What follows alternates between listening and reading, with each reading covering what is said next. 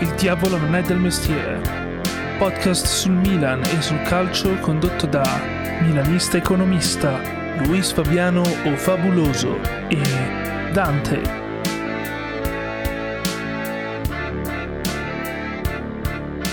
Buonasera, buonasera a tutti e benvenuti in questa puntata numero 19 de Il diavolo non è del mestiere. Qui con me come al solito stasera Daniele. Ciao ragazzi. E Marco. Ciao a tutti.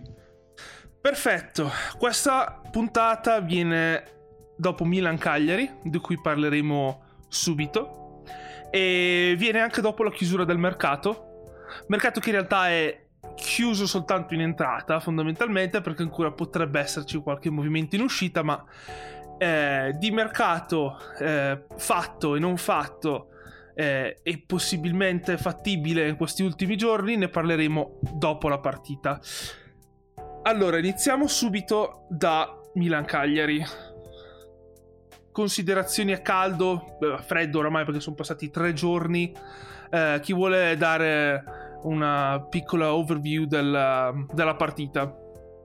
Ma in allora. generale direi buona, eh, anche perché con un risultato così non ci si può lamentare di nulla e si è sbloccato quello che appunto nella prima partita era forse stato il giocatore più in forma e il più discusso dell'anno scorso, quindi Tonali ha finalmente trovato il gol che sicuramente lo aiuterà molto nello sbloccarsi mentalmente, infatti stiamo vedendo anche in questi istanti la sua prestazione in Under 21 che direi quantomeno positiva e buoni segnali dalla squadra in generale. Giroud, Giroud un bel giocatore, sta, sta, dando quelle alternative che in assenza di Ibra mancavano. Quindi direi bilancio positivo. Certo, se un gol di questi quattro ce lo fossimo tenuti per l'anno scorso, forse i nostri cuori ora avrebbero dovuto affrontare difficoltà minori, però va bene lo stesso, va bene così. Diciamo che... Allora, io l'ho, l'ho vista allo stadio la partita c'è da dire che abbiamo giocato bene e io tengo in considerazione solo il primo tempo perché il secondo tempo abbiamo praticamente fatto accademia. Tolto un paio di giocate, il resto è stato più, più accademia, più voler mantenere il risultato senza troppi patemi che non cercare ancora il, il gol, la porta più di tanto. Allora, io primo tempo bene, primo tempo abbiamo cominciato bene, Leao si è mangiato subito un gol eh, su un assist... Eh, di, di tacco di Giroud, un assist eh, perfetto fondamentalmente. Cosa hanno detto allo stadio quando Leo si è mangiato il gol? Eh, non lo posso ripetere. E... e poi l'abbiamo sbloccata con una punizione di Tonali. Ecco, lì non mi è piaciuto l'atteggiamento dopo aver segnato il primo gol perché ci siamo un po' rilassati, siamo stati più molli. Infatti il gol del Cagliari nasce da una nostra disattenzione perché gli esterni non sono tornati. Quindi c'è stata una palla ribattuta al limite dell'area dove Joao Pedro ha potuto controllare il pallone, alzare lo sguardo, mettere il pallone dove voleva lui, ovviamente l'ha messo sul secondo palo dove c'erano un paio di giocatori del Cagliari fisicamente più alti dei nostri, infatti noi col Cagliari abbiamo sofferto solo sulle, sulle palle alte, ma giustamente perché la loro squadra è una squadra piena di Marcantoni. E banalmente eh, è stata una disattenzione perché non puoi sto- far stoppare un giocatore al limite dell'area per- perfettamente da solo, facendogli anche alzare la testa e fargli controllare dove voleva mettere il pallone e dove conveniva metterlo. Poi bene la reazione, preso il gol, rimesso il pallone in centrocampo, subito ci siamo riversati nella loro metà campo. Uh, bene, t- tolto il gol mangiato, bene Leao, uh, che comunque alla fine ha calciato fondamentalmente per il eh, secondo gol. Eh, ha fatto l'assist tra virgolette a Brahim per, eh, per il rigore procurato. E un altro paio di giocate molto interessanti. Una al secondo tempo dove con uno stop di petto ha tagliato via totalmente l'avversario. Quindi avesse un po' più di cattiveria sotto porta sarebbe perfetto. Ok? E Basta, per il resto, beh, Giroud molto bene, molto intelligente a stare in gioco, allargarsi nel, nell'occasione del terzo gol, eh, un paio di sponde, un paio di giocate importanti. Mi è spiaciuto che non ha fatto triplette, si è portato il pallone a casa perché se la sarebbe meritato. Eh. Comunque l'ho visto anche molto bene al, secondo tempo, oltre che il primo, ad andare a pressare gli avversari, rincorrerli senza farsi troppi, troppi problemi, nonostante il risultato fosse già acquisito ampiamente. Quindi molto bene Giroud. Gli altri mi sembra che non ci siano particolari note di, di demerito su, su, nessuno, hanno giocato tutti discretamente bene. L'unica nota di plauso che vorrei dare è a Teo Hernandez che rispetto alla prima si è un attimino ripreso e ricarburato. D'altra parte il terzo gol nasce da un suo strappo, recupero difensivo, strappo, palla data intelligentemente a Brahim e non si è fermato lì, ha detto il pallone a Brahim, mi fermo e aspetto. Ha continuato la corsa e ha liberato Giroud fondamentalmente col suo movimento, quindi molto bene. Per il resto penso che ci sia poco da dire a livello di, di gioco. Il Cagliari è stato pericoloso solo buttando palloni in mezzo, che fosse col cross, che fosse su calcio d'angolo. Noi siamo stati bravi a tenere il risultato al secondo tempo e basta. Io magari ritornerei un attimino solo sul gol che abbiamo concesso perché come hai detto te, per il resto non c'è molto altro da dire, offensivamente la squadra è girata bene. Ehm... Il plauso a Brain Diaz per aver continuato la buona prestazione della prima partita di campionato. Ehm... Io guarderei un attimo cosa non è, cosa non è funzionato sul gol del, del Cagliari, eh, perché come hai detto bene tu non, non è tornato l'esterno Tonale è dovuto andare a chiudere verso l'esterno, la palla è rimbalzata su di lui e, e l'altro mediano che doveva stare nel mezzo, diciamo, a coprire l'area davanti, davanti all'area di rigore, invece era, era, sulla linea della difesa. Palla che rimbalza lì, Joao Pedro ha tutto lo spazio e Krunic anziché correre verso di lui resta sulla linea di difesa, costringe Tomori ad uscire. Eh, e poi, avendo costretto Tomori ad uscire dal centro, quando la palla è arrivata verso l'area di rigore, l'unico a saltare era Kier. Quindi. Sì, c'era anche Calabria. Il problema è che il Cagliari. Ma Calabria non è un saltatore, non è in grado di. Con- no, no, infatti. Il problema è che il Cagliari comunque ha dentro va a saltare. Eh, De Iola che poi ci ha segnato che è abbastanza grosso fisicamente Pavoletti che lo sappiamo tutti basa il suo gioco su quello e un altro saltatore che non mi ricordo chi fosse ma ce n'era anche un altro in mezzo all'area anche perché eh, questa situazione della palla respinta eh, rimasta così è nata dopo un, una verticalizzazione nostra sbagliata dopo un loro calcio d'angolo, quindi loro, il loro baricentro non si era ancora abbassato così tanto. Quindi è proprio una questione di, secondo me, anche di mentalità. Probabilmente dopo il gol che ha sbloccato la partita ci siamo un po' rilassati e l'esterna ha detto ma sì ci sarà il mediano a deviare il pallone e facendo così abbia lasciato totalmente solo il uh, Joao Pedro di controllare il pallone e crossare, metterla dove un po' dove voleva. Magnan, poverino, a momenti la toglie anche da lì, ma è incolpevole perché sta facendo il movimento per andare dall'altra parte della porta. Quindi. Eh... Ma neanche poi sul resto della partita è stato perfetto, non ha sbagliato niente. Sì, a, a parte che di parate poi ne ha fatte forse una solo il secondo tempo sì, sulla punizione. Sì. Eh però anche su cross uscite così ha dato sicurezza. Poi, ripeto, il Cagliari non è stato pericolosissimo se non su calci d'angolo e piazzati vari. Mm, per il resto Magnan comunque ha dato sicurezza all'intero reparto, mi sembra. Quindi direi molto bene da questo punto di vista. Uh, mm-hmm. Quando noi si parlava quest'estate di... Um, come sarebbe stato possibile sostituire Cialanoglu e il suo apporto in fase di pressing e fase difensiva? Eh, avevamo un po' paura che se fosse stato soltanto Diaz il titolare così come sembrerebbe che sarà ehm, mancasse un po' di aiuto in fase di copertura. Eh, però in queste prime due partite non, non, si è vista tanta la mancanza di un, di un terzo giocatore che venga a coprire.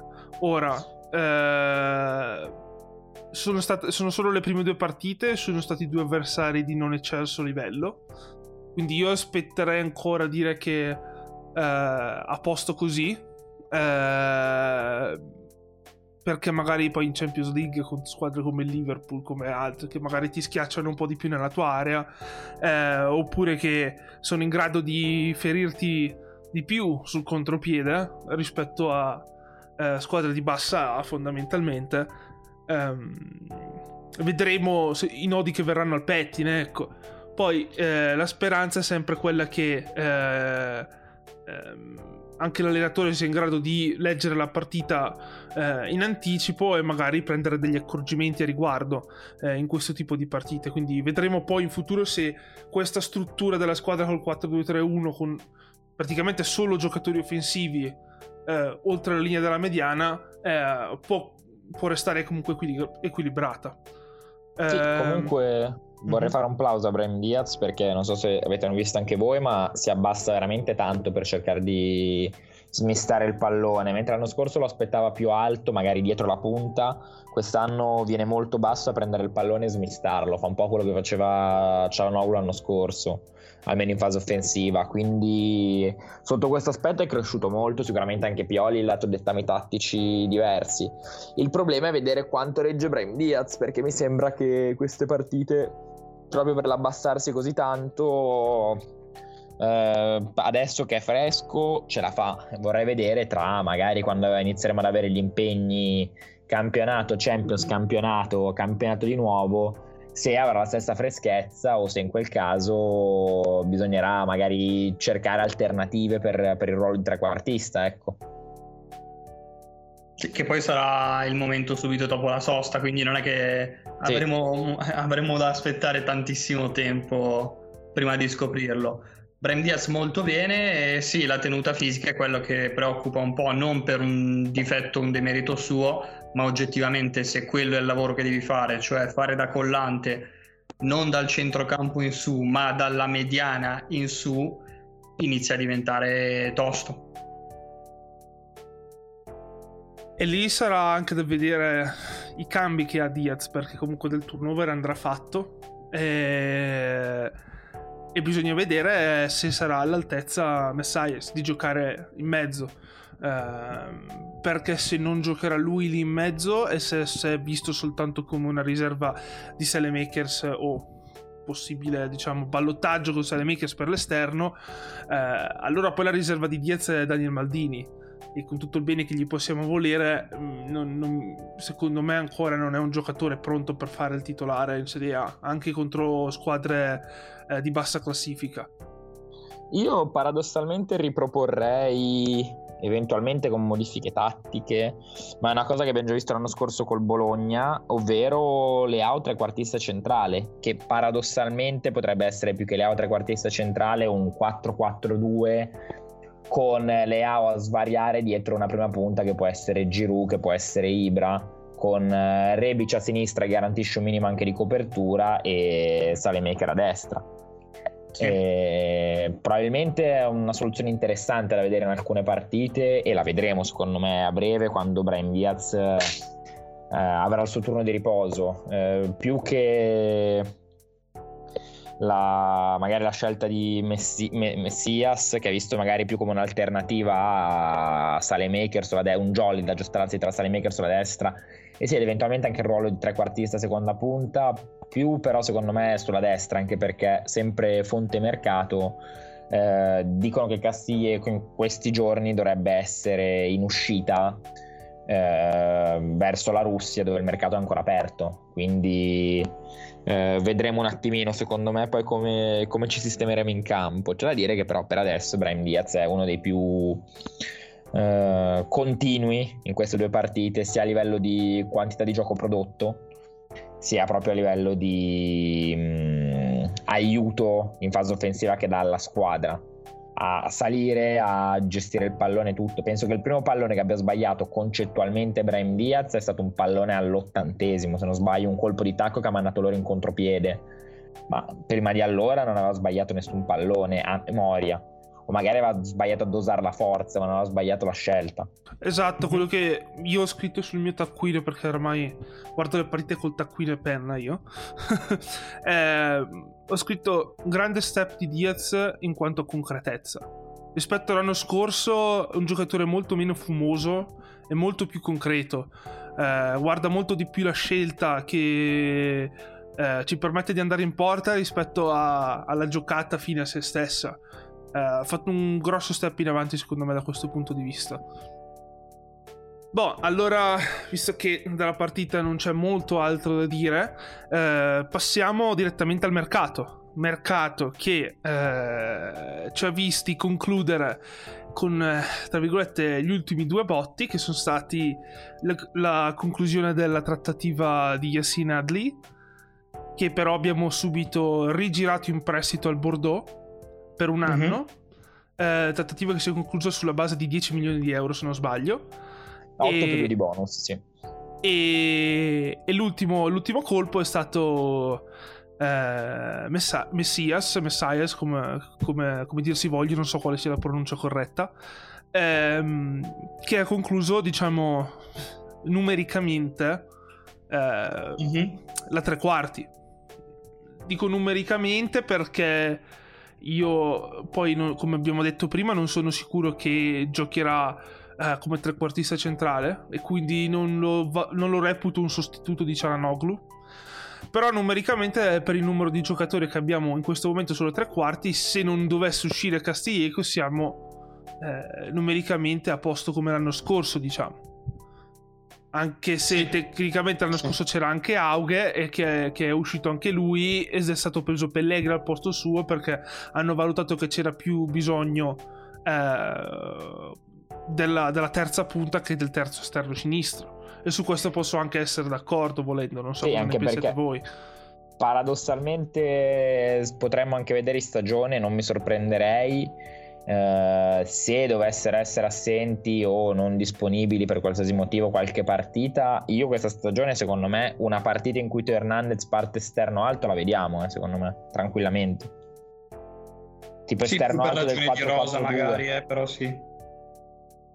Eh, perché dici magari, magari uno. spostano Leao in mezzo a fare la seconda punta e rimane il buco a sinistra una volta che Rebic ha un raffreddore. Magari al posto che mettere Krunic, mette Teo Hernandez per dare più continuità di corsa sulla fascia e mette ballo, ballo dietro.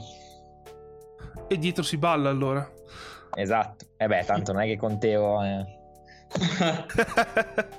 Beh, ehm, sì, può essere, può essere, anche una possibilità. Non, non, so se Pioli abbia mai provato questo tipo di possibilità, però eh, abbiamo visto l'anno scorso Pioli fare il contrario, cioè mettere eh, Salemakers terzino.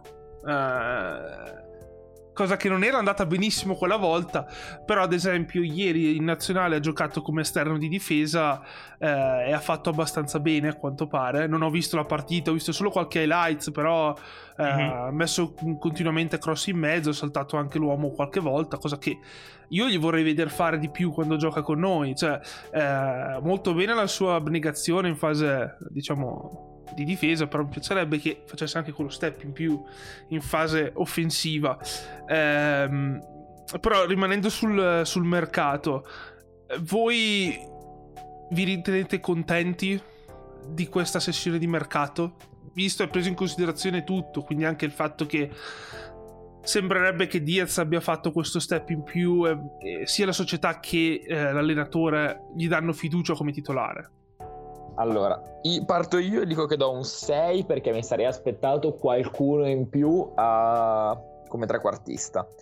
Uh, magari anche senza Messias, ma un colpo sulla tre quarti, che poteva essere anche una Mess Rodriguez. Uh, probabilmente me lo sarei aspettato. Uh, siamo questi, poi magari ripeto, la società ha valutato che Messias deve giocare in mezzo e dare lui il ricambio a a Diaz con uh, Florenzi che viene visto solo come un esterno alto e per il posto da terzino eventualmente se lo giocano Calabria e Calulu che eh, è in crescita comunque mm-hmm. Calulu che e... dell'Under 21 ha appena segnato un gol sì. di discreta fattura di discreta fattura esattamente Secondo me è da 6 perché manca il rinnovo principale che ce la saremmo aspettati di avere, soprattutto dopo i casi dell'anno scorso, è quello di che sì.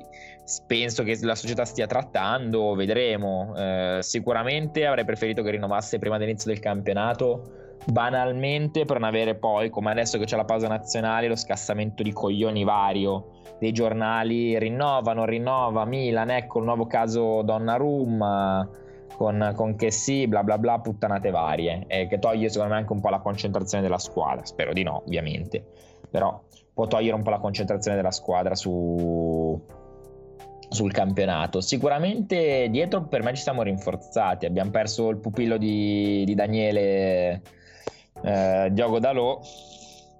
Però... È un peccato. Guarda che però se fai due conti forse non sarebbe stata una cattiva idea rinnovare il prestito, però prosegui pure magari a quello... Eh, ma il Manchester United a quanto pare non ce lo voleva dare in prestito, cioè voleva l'obbligo no, voleva... di riscatto, voleva il titolo definitivo, quindi... Voleva tipo prestito con obbligo di riscatto di 17 milioni e... Obbligo, nemmeno diritto? Obbligo, obbligo. Vabbè, obbligo complica un po' le cose. Effettivamente complica un po' le cose. O, o era tipo, o volevano tipo prestito oneroso a 6 milioni con riscatto a, con diritto ad altri 11 o 5 più 12 o era prestito mm-hmm. gratuito però con obbligo di riscatto a 17-18 milioni. Ok, l'obbligo complica effettivamente le cose. Ehm, però dietro sicuramente, vabbè, abbiamo scattato Tomori, grande, secondo me grande acquisto, sta dimostrando di essere un ottimo difensore.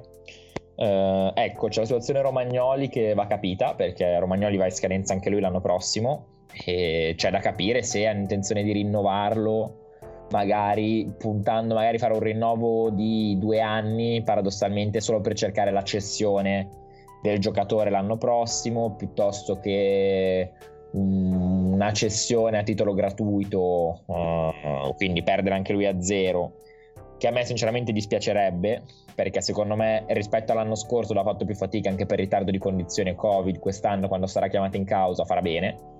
Sono abbastanza sicuro di questo e quindi come difensore di rotazione secondo me sarebbe perfetto vedendo anche il complicarsi, cioè complicarsi il, l'età che avanza anche per Kier. Mm-hmm. e il centrocampo sicuramente secondo me rispetto all'anno scorso ne esce rinforzato. Abbiamo Kessie, abbiamo Bennasser abbiamo preso a titolo definitivo Tonali e si è riusciti a garantirci anche con continuità un, un quarto centrocampista che è Bakayoko perché l'abbiamo preso in prestito per due stagioni.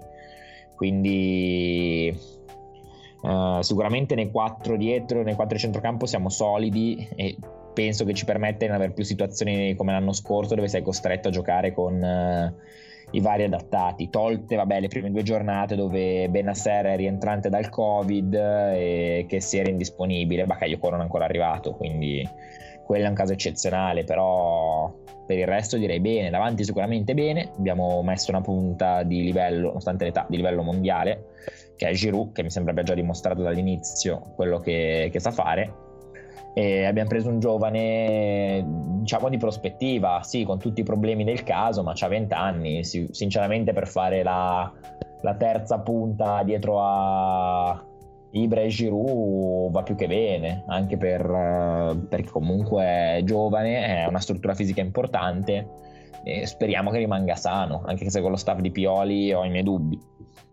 Però ecco c'è da dire che se, se Pellegrini dovesse rimanere sano, io sono sicuro che cioè, ha un potenziale enorme. Per, per, il prezzo che l'abbiamo pagato, assolutamente un potenziale enorme. Eh, quindi bisogna tenere le dita incrociate sia di maniche e di piedi e sperare che rimanga sano. Perché comunque sia l'anno prossimo Ibra probabilmente spenderà le scarpette al chiodo. Io dubito che resti oltre quest'anno. Mm-hmm. E, quindi bisogna iniziare a, a, pensare al futuro in attacco e Pellegrini potrebbe essere, eh, potrebbe essere un'idea interessante se, se, dovesse rimanere sano. Quindi eh, molto bene da quel punto di vista. Eh, sì, è una scommessa diciamo a basso, a basso rischio perché comunque per la cifra a cui l'hai preso se anche se non dovesse andare bene non hai questa grossa perdita, questo grosso buco, questo problema, però se dovesse andare bene è un ragazzo che i mezzi ce li ha ed ha 21 anni, no? Quanti anni hai? Un 2000 se non sbaglio, corretto? Forse anche più piccolo. 2000 comunque sì, mi pare che avesse 16 anni all'addio di Totti, quindi immagino 2000, 2000, 2001. Mm-hmm. Eh, comunque sì, eh, sicuramente è un giovane interessante, quindi per il prezzo a cui lo siamo riusciti a portare a casa, considerando che il Monaco l'aveva pagato 35 milioni all'epoca. Eh. Ricordiamocelo. Soldi incassati è... da Kondogbia? più o meno. più o meno, sì. Ricordiamoci che è un giovane interessante. Poi abbiamo preso Florenzi, che sicuramente può dare esperienza, è un po' un jolly perché può giocare sia terzino, sia esterno alto, sia volendo a centrocampo, lo vedo più centrocampista nei tre però che non nei due.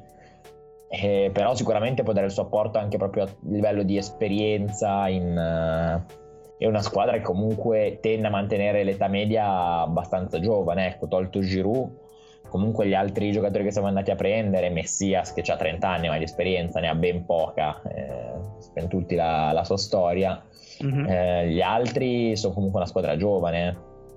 Quindi... Vi do un'immagine, vi do un'immagine. Centrocampo a tre in una partita di emergenza totale. Calabria, Florenzi e Krunic. Eh... Ora, dopo aver visto la Juve schierare Danilo nonostante la non emergenza, diciamo, mi, mi va anche bene. Danilo mi sa di ritorsione di Allegri nei confronti della dirigenza. Mi sa proprio di guardate che schifo di squadra mi avete lasciato in mano. Pezzi di fango. Mi sa proprio di ritorsione. Però è anche vero che Allegri è. Non lo so, è quello che metteva Emanuelson titolare in tre quarti. Quindi. cioè, da dire che il mercato delle altre squadre non è stato proprio tolto alcune. Io ho apprezzato il mercato della Roma, anche se secondo me alla fine gli è mancato il, il colpo a centrocampo sì, parlavano di Zaccaria che sarebbe stato un colpo non indifferente se fosse sì. arrivato in Italia perché ha una fisicità importante. Assolutamente. Zaccaria che e... è a parametro zero l'estate prossima se non sbaglio, quindi da gennaio potremmo anche esserci noi andare a parlare con Zaccaria nel caso in cui che si, che si non dovessi rinnovare, secondo me potrebbe essere un, un buon sostituto da prendere a zero. Sì, eh, sicuramente, però il discorso è sempre quello perché anche Sabitzer sarebbe stato un buon sostituto, un sostituto ottimo per, cioè, per il Cianoglu Sabitzer aveva l'accordo col Bayern Monaco, io non so se Zaccaria... Sì, ma Sabitzer ha l'accordo col Bayern Monaco, ma penso che anche Zaccaria se non vada a rinnovare perché arrivi con qualche accordo importante già in mano, perché alla fine lì il discorso non è tanto quanto poi devi pagare di stipendio al giocatore, beh oltre quello perché Sabitzer va a prendere 7 milioni netti, eh, che non sono pochi, ma è più anche quanto poi darai di commissione alla gente eh, lì si rischia di cifre che complicano notevolmente l'operazione. Certo, Zaccaria non è Sabitzer, eh, quindi penso Secondo che me, cioè, anche di meno. Però, perché, non, perché, non, potremmo essere noi quelli ad offrire il contratto per il quale Zaccaria decide di non rinnovare? Eh... perché siamo in mano a una società non eh, in linea con questa tipologia comportamentale. Per ora, guarda, io leggevo dei focus interessanti che dicevano che mm, teoricamente hanno ripulito dai debiti la società fondamentalmente. Mm-hmm. Hanno incrementato i ricavi con tutti i nuovi sponsor, Champions League fatta, mantenuto dei costi abbastanza bassi, quindi non vedo perché non, eh, eh, non possano anche decidere di vendere se arrivano degli investitori. Quello sì, quello è possibile. Investitori seri entro fine anno. Alla fine, secondo me, loro stanno aspettando le, mh, mm, le comunali che ci sono adesso a Milano. Banalmente, per se ci sono comunali e leggono un nuovo sindaco che approva subito il progetto stadio, loro si presentano a gennaio-febbraio con lo stadio di proprietà approvato, eh, una squadra comunque che quest'anno ha fatto la Champions League blasone storico, conti a posto, possono magari qualche investitore che vuole prendere la squadra lo trovano, quindi bisogna sempre fare i conti anche con questo.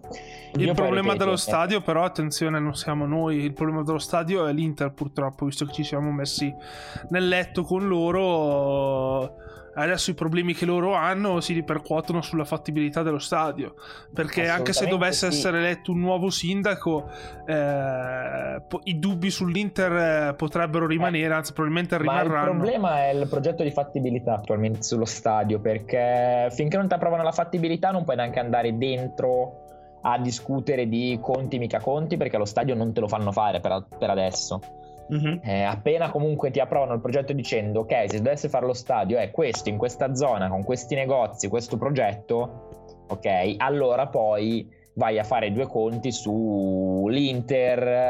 Eh, che secondo me a breve anche lei cambierà proprietà. Immagino che stiano cercando solamente di aspettare un momento proficuo appena rientreranno ancora di un po' di soldi per, per vendere e vedremo cosa, cosa riserva il, il futuro. Poi io ripeto, mh, mm, per, uh, per, lo stadio voglio essere fiducioso perché è una cosa che serve, anche banalmente perché mh, mm, Milano tra cinque anni ci sono le, le Olimpiadi invernali e fare la, la cerimonia d'apertura in San Siro, che è uno stadio bellissimo, eh.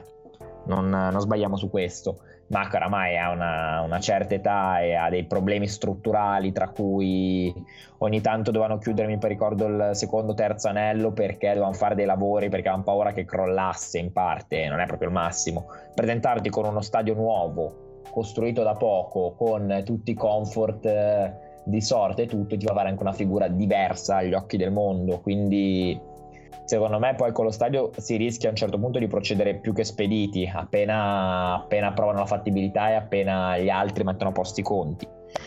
Poi io ripeto, eh, dipende tutto da quello. C'è da dire che anche tolto forse la Roma e la Lazio, altre squadre di Serie A che poi si sono interessate ad avere uno stadio di proprietà, non ce ne sono, oltre alla Juve che c'ha già il suo. Eh, ma perché le altre squadre di Serie A onestamente non hanno delle proprietà in grado di finanziare la creazione di uno stadio, perché ragazzi, fare uno stadio costa un sacco di soldi e... No, no, sì, sì, non ci E non è... cioè le altre proprietà non sono in grado economicamente di, di fare un passo del genere. Eh, in Inghilterra tante squadre hanno lo stadio di proprietà, anche perché comunque sia gli introiti eh, della Premier sono di, di un certo livello e hanno permesso a tante squadre di o fare lo stadio nuovo o comunque sia di fare upgrade al proprio stadio e di renderlo comunque moderno.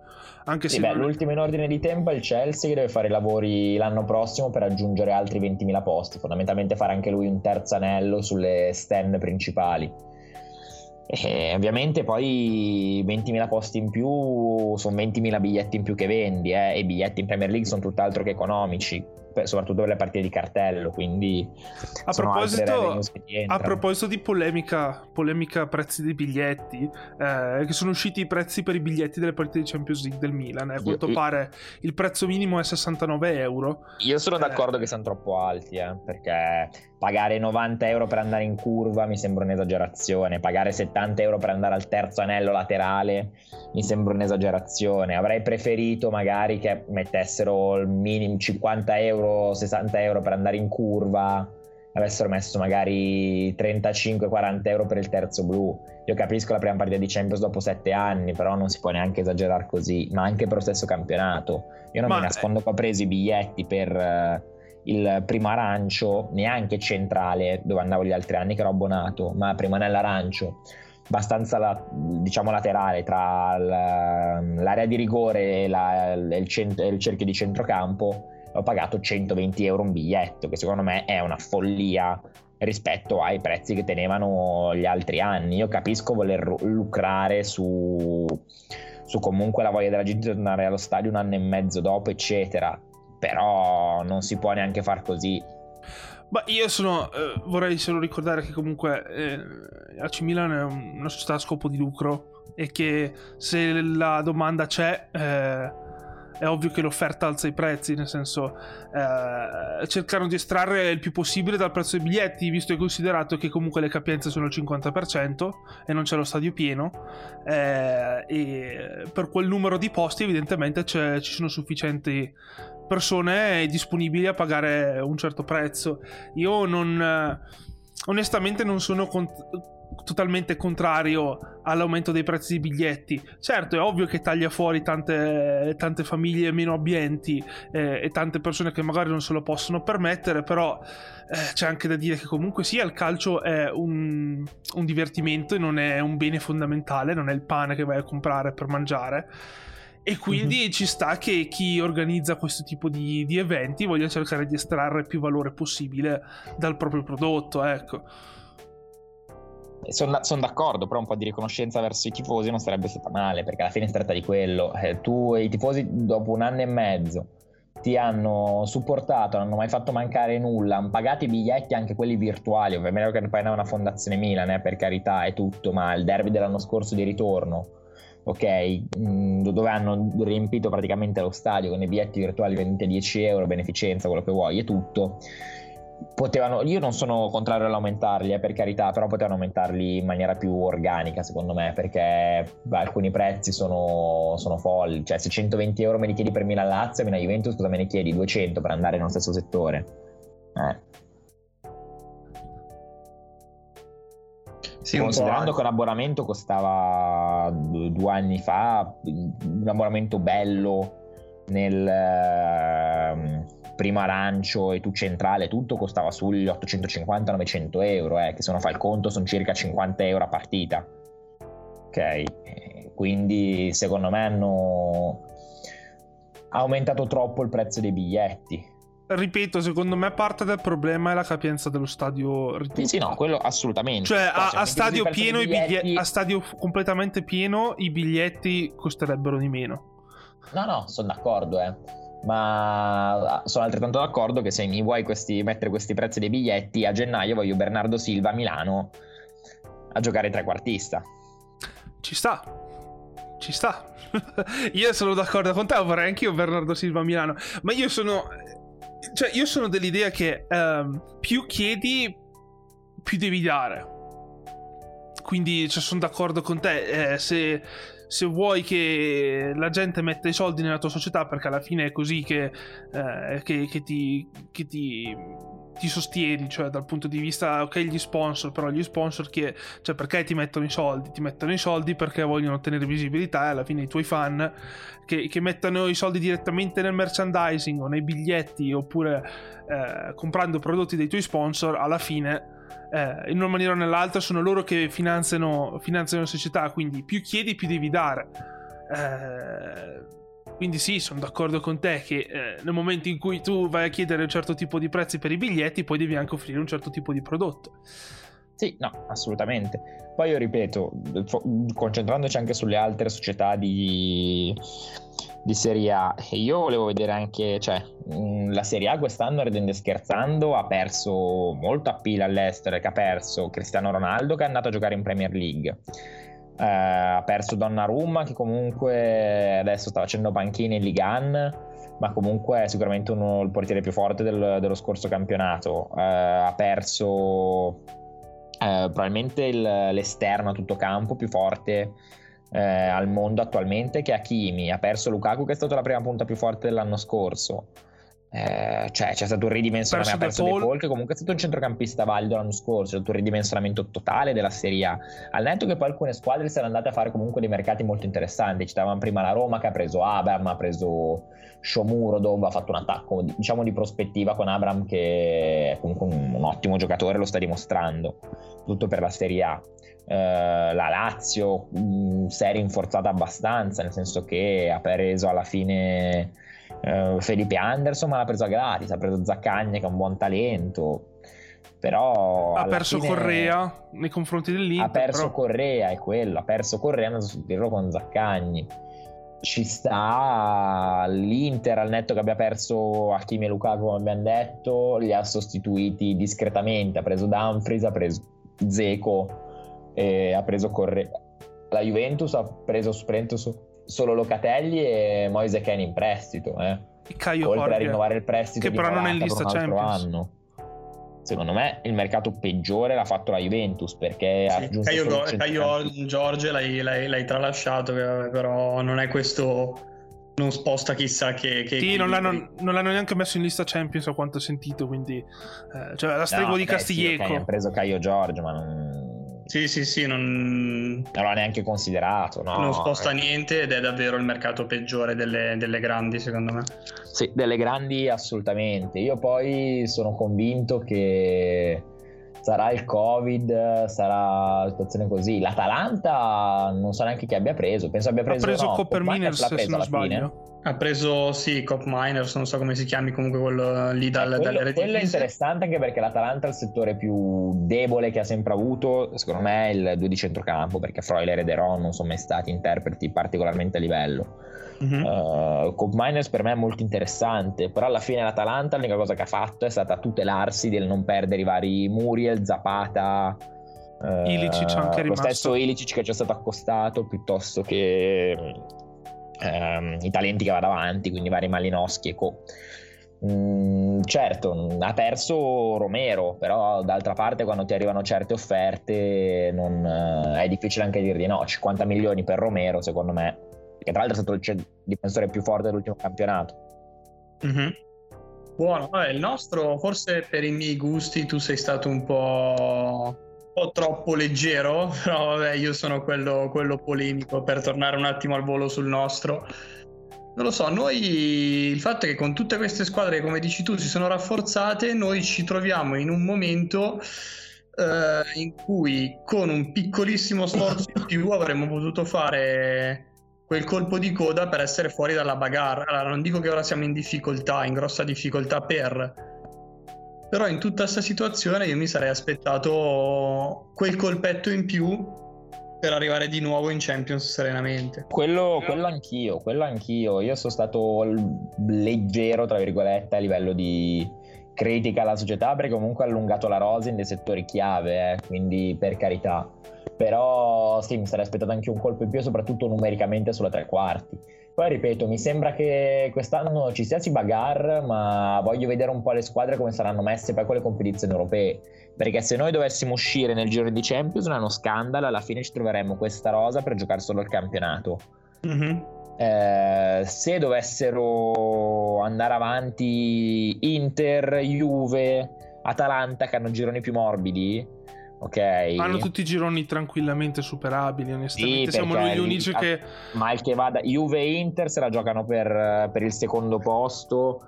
L'Atalanta non mi pare che anche lei c'ha il Manchester United, ma poi giocherà per il secondo posto abbastanza tranquillamente rispetto a, sì, sì.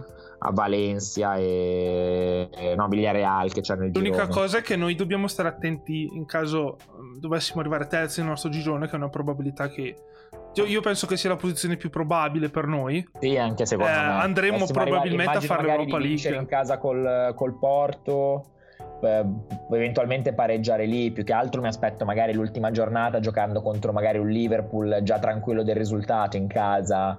Può essere che poi andiamo a vincere un po' come l'Atalanta l'anno scorso, due anni fa, che ha giocato l'ultima giornata con Liverpool già salvo, cioè già salvo, già qualificato che ha messo dentro tutte le riserve, lì puoi anche dire vado a vincere, faccio tre punti che mi, mi spianano la strada per, per, il terzo posto, ecco.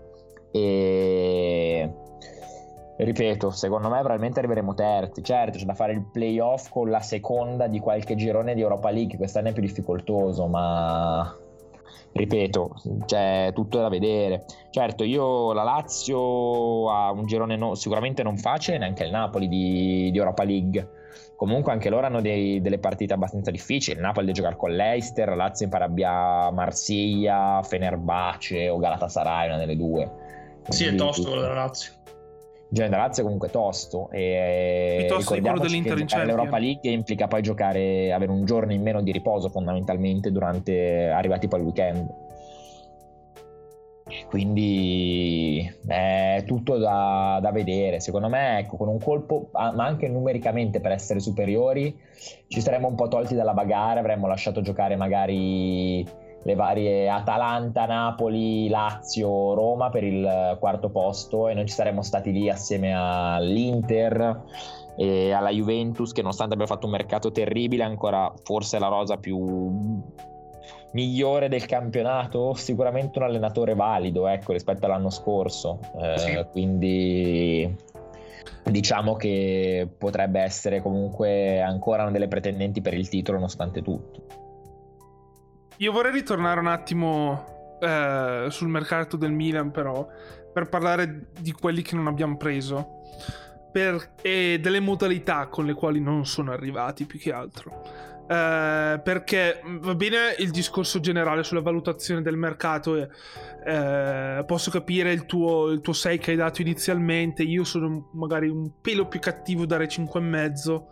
Eh, ma non tanto per il mercato in sé, perché il mercato glielo darei il 6, ma più per il discorso rinnovi che ancora siamo in alto mare con Cassie. Eh, e secondo me è una situazione che andava risolta prima. Perché con Donnarumma ci sta che essendo entrati in corsa con tutto il discorso Ragnik, eh, per come era stato rinnovato la prima volta da Mirabelli e Fassone, ci sta che con Donnarumma non, non si sia trovato un accordo. Però quella situazione è stata risolta egregiamente con Magnan. Eh, ci sta anche con Cialanoglu essere stati presi alla sprovvista, anche se secondo me bisognava avere il sentore che lui volesse andarsene. Eh, mm-hmm. però, però, con Cassie bisognava essere un pelo più proattivi, cioè, e, e chiudere la discussione prima, nel senso che eh, arrivati a metà estate ancora, adesso io capisco le Olimpiadi e tutto quanto, però se arrivati a metà estate ancora non, non, non si era nemmeno lontanamente vicini ad un accordo, bisognava iniziare a pensare eh, di inserire Cass in qualche trattativa e magari riuscire a, a cavarci qualcosa da, da Cassie sì, perché sì, rischiamo, rischiamo di, fare, di, fare, come con Donnarumma e Cialanoglu portarlo a scadenza e sì ok hai ehm, diciamo esaurito il contratto del giocatore quindi hai sfruttato l'inter- l'interesse del contratto però poi eh, l'unica cosa che hai fatto è stata liberare spazio bilancio eh, mm-hmm. quindi perché si, si, è parlato quest'estate del Tottenham interessato a che sì eh, io uno scambio con anche un Musa Sissoko oppure non so un Dombele o un, non so, un qualsiasi altro giocatore Alli, eh, che ci avrebbe risolto il problema della tre quarti. O anche un Dele Alli eh, Dele Alli è un po', un po' un giocatore altalenante però forte. Non lo so. Comunque in ogni caso si poteva provare a fare qualcosa. Con che sì, eh, invece in questo, in questo modo ci stiamo fondamentalmente lasciando solo due opzioni. Lasciare terminare il suo contratto oppure accettare le richieste eh, del, della gente, però magari firmarlo soltanto per due anni e provare comunque a, a metterlo in qualche scambio. Io che sì, probabilmente fossi in Milan, gli direi: Guarda, facciamo così. Io ti do il. Ti, mi rinnovi il contratto, ti do quelle cifre se poi c'è un'offerta in mano di qualche società che è disposta a spendere X cifra per te, ti inserisco esattamente quella clausola rescissoria nel contratto, mm-hmm. ok? E ti lascio partire. Cioè, il Tottenham è interessato a te che ti dà 9 milioni di stipendio, è disposto a spendere 40 milioni per te, ok? Un po' per riconoscenza, un po' per tutto, gli dici: Guarda, se mi porti l'offerta così, io ti lascio andare, ti rinnovo che almeno non ti perdo a zero, ok? e, e mi, porti il, mi, porti qualcosa. Eh, metto d'accordo sulle cifre che vuoi, sulle cifre che hai richiesto e se arriva l'offerta del Tottenham così ti lascio partire ma almeno mi fai monetizzare anche ripeto per riconoscenza nei confronti della squadra eh, e di tutto perché se che sì si è affermato va bene che si è affermato più nell'ultimo anno da quando Pioli era un po' rivitalizzato ma si è affermato comunque come uno dei centrocampisti top dei campionati europei è, è, mhm. anche grazie a noi e spero che questi giocatori abbiano un po' di riconoscenza, ecco, sicuramente più del, dell'altro. Ecco. E... Sarebbe anche grave per il Milan, però, eh, perché dare l'immagine di una società che nel giro di due sessioni perde quattro titolari a parametro zero. Sì, è quella, quella è, grave per l'immagine. è anche grave per l'immagine che dai al progetto della società, perché sennò sembra sì. che la società il progetto è prendiamo dei giocatori e poi quelli forti non li rinnoviamo. Uh, quelli forti li smantelliamo, siamo sempre alla ricerca del uh, parametro zero di quello che prendi a poco, che poi diventa forte, del ragazzino e tutto. E quindi non hai neanche appeal per poi attirare giocatori veramente forti, nonostante mm. il budget. Infatti, dico che Bernardo Silva, il Milan un tentativo l'abbia fatto. Un, un'informazione, però Bernardo Silva ha detto grazie, ma no, grazie, preferisco stare qua, preferisco andare in una squadra con cui voglio giocarmi la, la Champions League seriamente. E ci sta, eh, ci sta come ragionamento, assolutamente. Eh, Però, sai, anche perché io vorrei ricordare è... che Teo Hernandez è uno di quelli che prende meno nella rosa del Milan e al prossimo rinnovo sicuramente verrà a battere cassa come è giusto che sia. Come è giusto che sia. Beh, come è giusto che sia e io non so quanto la società sia disposta a dargli, eh, quanto lui richieda. Cioè voi che, che... Perché adesso mi pare prenda... Eh, 2 milioni lordi, se non sbaglio. Prende, no, prende uno e mezzo, uno e mezzo. Netto, però col decreto crescita. Ah, perché col decreto crescita, quindi erano due lordi col decreto crescita, uno e mezzo netto. Ma eh, verrà a battere cassa, probabilmente non ci sarà più decreto crescita, ovviamente perché ha la residenza fiscale in Italia adesso, e quindi, e quindi il costo lieviterà di parecchio, non solo per l'aumento su del contratto, ma anche per eh, la perdita, diciamo, del discorso decreto crescita. Quindi, sì, eh... cioè è andata fondamentalmente bene che la società che forse era più interessata, che è il PSG, si è andata a tutelare l'ultimo giorno di mercato prendendo mm-hmm. un terzino sinistro, pagandolo non poco perché l'ha pagato 40 milioni. Terzino sinistro di prospettiva e quindi magari il PSG non sarà poi interessato l'anno prossimo ad acquistare Teo Hernandez, avremo una trattativa del contratto più tranquilla, non essendoli magari forte di una squadra che gli dice guarda io ti offro X, però comunque bisogna anche pensare a quello, poi c'è il rinnovo di Kier in ballo l'anno prossimo. Eh, sono tante tante situazioni che gradirei che la società risolvesse anche alla svelta, anche per non dare un'immagine distorta di quello che è il sì, Milan. Perché il Milan, devi dare... essere, il Milan deve tornare ad essere un punto di arrivo per un giocatore, non un trampolino di partenza per lanciarsi. Non siamo l'Atalanta, non siamo altre squadre. Cioè, ma anche diciamo per proprio in chiosa, dis... stipendi, in chiosa stipendi, poi adesso magari andrò a rivedere per essere certo, ma tiri tanto la corda da un lato e poi lo decuplichi a Messias. Cioè, Messias adesso dovrebbe arrivare a prendere 1 e 1, 1 e 2 credo, euro più, euro meno, e prendeva oh, 100-200 mila al Crotone. Quanto prendeva il Crotone? Poco. Boh, po- sicuramente poco, sì. E Messias che fa il salto e va al Milan, devi veramente dargli subito un milione e uno, un milione e due? Non lo no. so. Per me no. Ai miei no, occhi, no. sono d'accordo, sono d'accordo, assolutamente. Quindi, boh, cioè, c'è un discorso comunque da molti, da molti lati dove, dove, io non riesco a dare la sufficienza a questa dirigenza perché facendo un, un parallelismo molto stupido, pensiamo ai classici compiti in classe, no?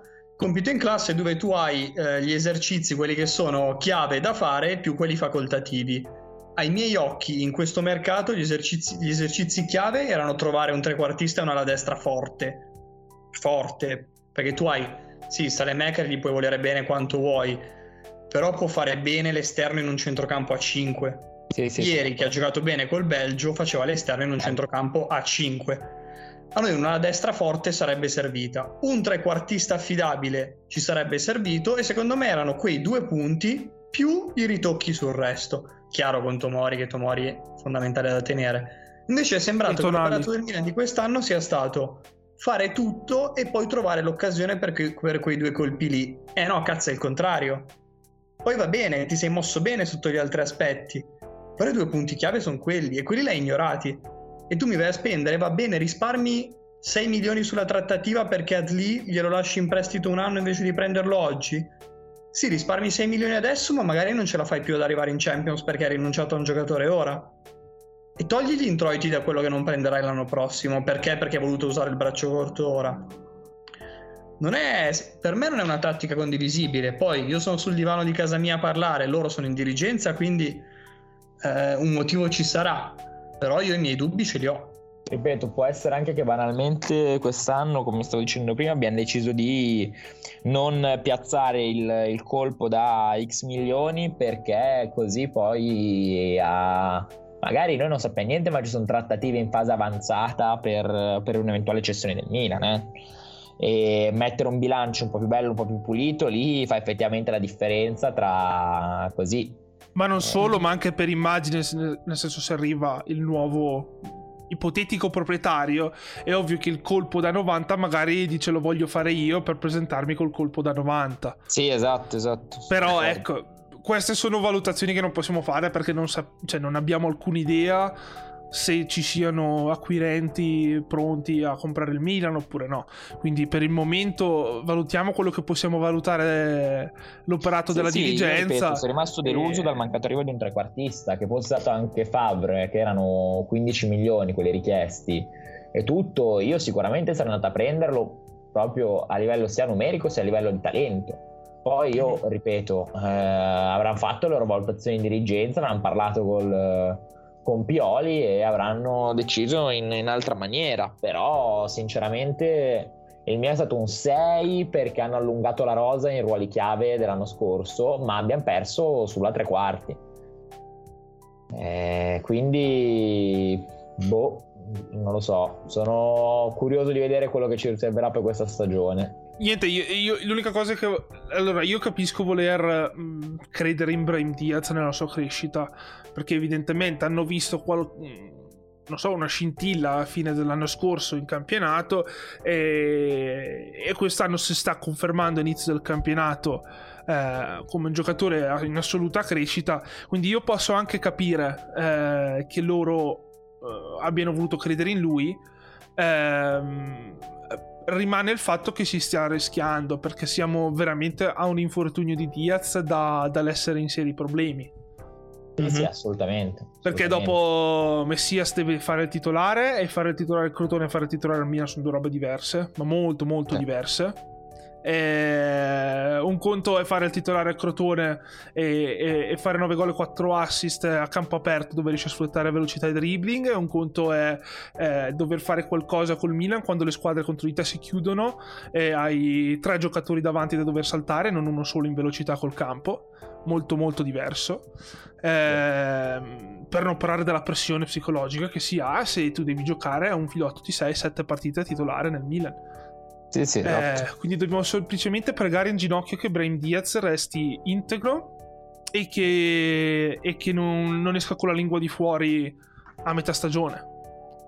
Sì, quindi... che eventualmente arrivi integro fino a gennaio e poi a gennaio magari arriverà un, un rincalzo, qualche occasione, qualche, qualche giocatore che ha trovato poco spazio nella, nella propria squadra. Penso a qualcuno, come diceva nella scorsa puntata del Real, piuttosto che di di altre big dove magari fanno fatica a giocare, può venire qua come occasione in prestito per sei mesi con un eventuale diritto di riscatto a, a una cifra simil congrua. Ecco, e quindi boh, speriamo Poi bene. a quanto ho capito l'opzione Favre non è ancora completamente tramontata. Eh, da quanto ho letto, il Milan è ancora convinto di poter negoziare per il mercato di gennaio. Eh, con sì, non abbiamo nemmeno fatto tanti arrabbiare i loro dirigenti, quindi secondo me sono aperti alle discussioni. Sì, sì, assolutamente.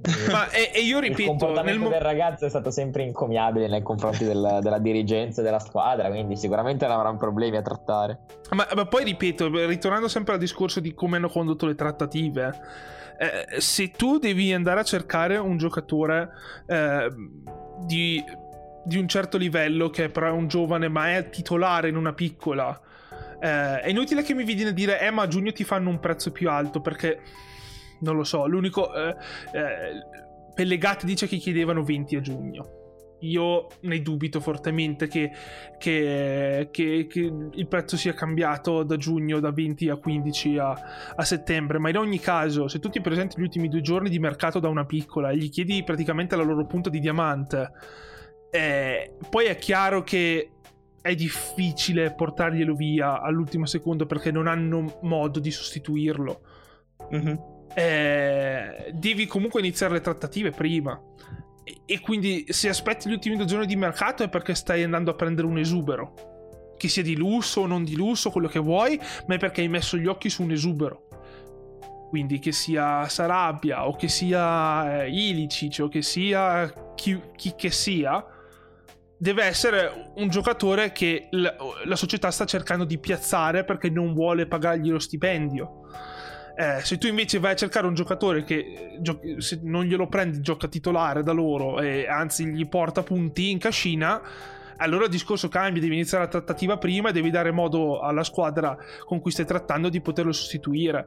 Eh, sì, sì, quindi io più che discutere gli obiettivi e le valutazioni della società, perché evidentemente se hanno fatto certe valutazioni su Brian Diaz eh, vuol dire che hanno visto un cambio di mentalità dall'interno e evidentemente si sta anche riflettendo sulle prestazioni in campo. Io quello che discuto più che altro è la strategia con la quale la dirigenza ha, ha fatto questo mercato e come avete detto voi le priorità sono i titolari e quindi bisogna iniziare dai titolari e poi dopo si va a, ad aumentare la profondità della rosa mentre questa dirigenza è partita prima dalla profondità della rosa mm-hmm. e poi il titolare forse se vediamo come e quindi poi alla fine è arrivato Messias, che io... Cioè, che, che sia chiaro, io non, non, sto dicendo che Messias è un pippone, che sia scarso o roba del genere. Io... Cioè, adesso è arrivato nel Milan, io tifo per lui, io tifo perché faccia un gran bene. Eh, e, che perché, e, che magari scalzi qualcuno come titolare, chi lo sa, magari su quella fascia mm-hmm. destra. Però eh, sono sicuro che Daniele sarebbe molto contento. eh, eh, poi passa il messaggio che io proprio ho di Selemakers, che voglio un salto di livello davanti. Se giocassimo 3-5-2 sarei contentissimo, giochiamo 4-2-3-1 e per me non va bene. Esatto, quindi, quindi questo è quanto, cioè è un discorso anche perché appunto l'operazione di Ed dimostra che comunque eh, la proprietà è disposta a mettere liquidità eh, se l'operazione vale la pena e, e quindi io mi mm-hmm. chiedo era necessario fare questa doppia operazione Messias più Adli, dove Adli non lo vedi per un anno, solo per ricevere uno sconto, invece di usare praticamente gli stessi soldi per prendere Favre a titolo definitivo e non dover pensare a nessuna delle due situazioni avere un titolare fondamentalmente. Questo è un discorso strategico, non è un discorso di liquidità.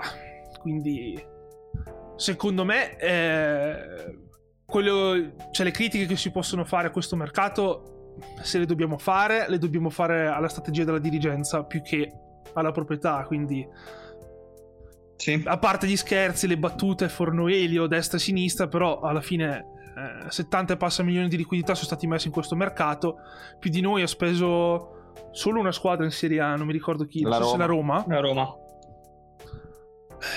Quindi che anche lì è la proprietà nuova e si sta presentando, diciamo, una piazza come quello di Roma che è, una piazza importante dal punto di vista delle pressioni eh, quindi hanno preso un Murigno che comunque è una, è un, una, scelta di facciata più che tecnica secondo me perché comunque è un nome importante, un nome conosciuto e quindi di sicuro la piazza eh, acclama la scelta della dirigenza e la stessa cosa vale per le spese sul mercato.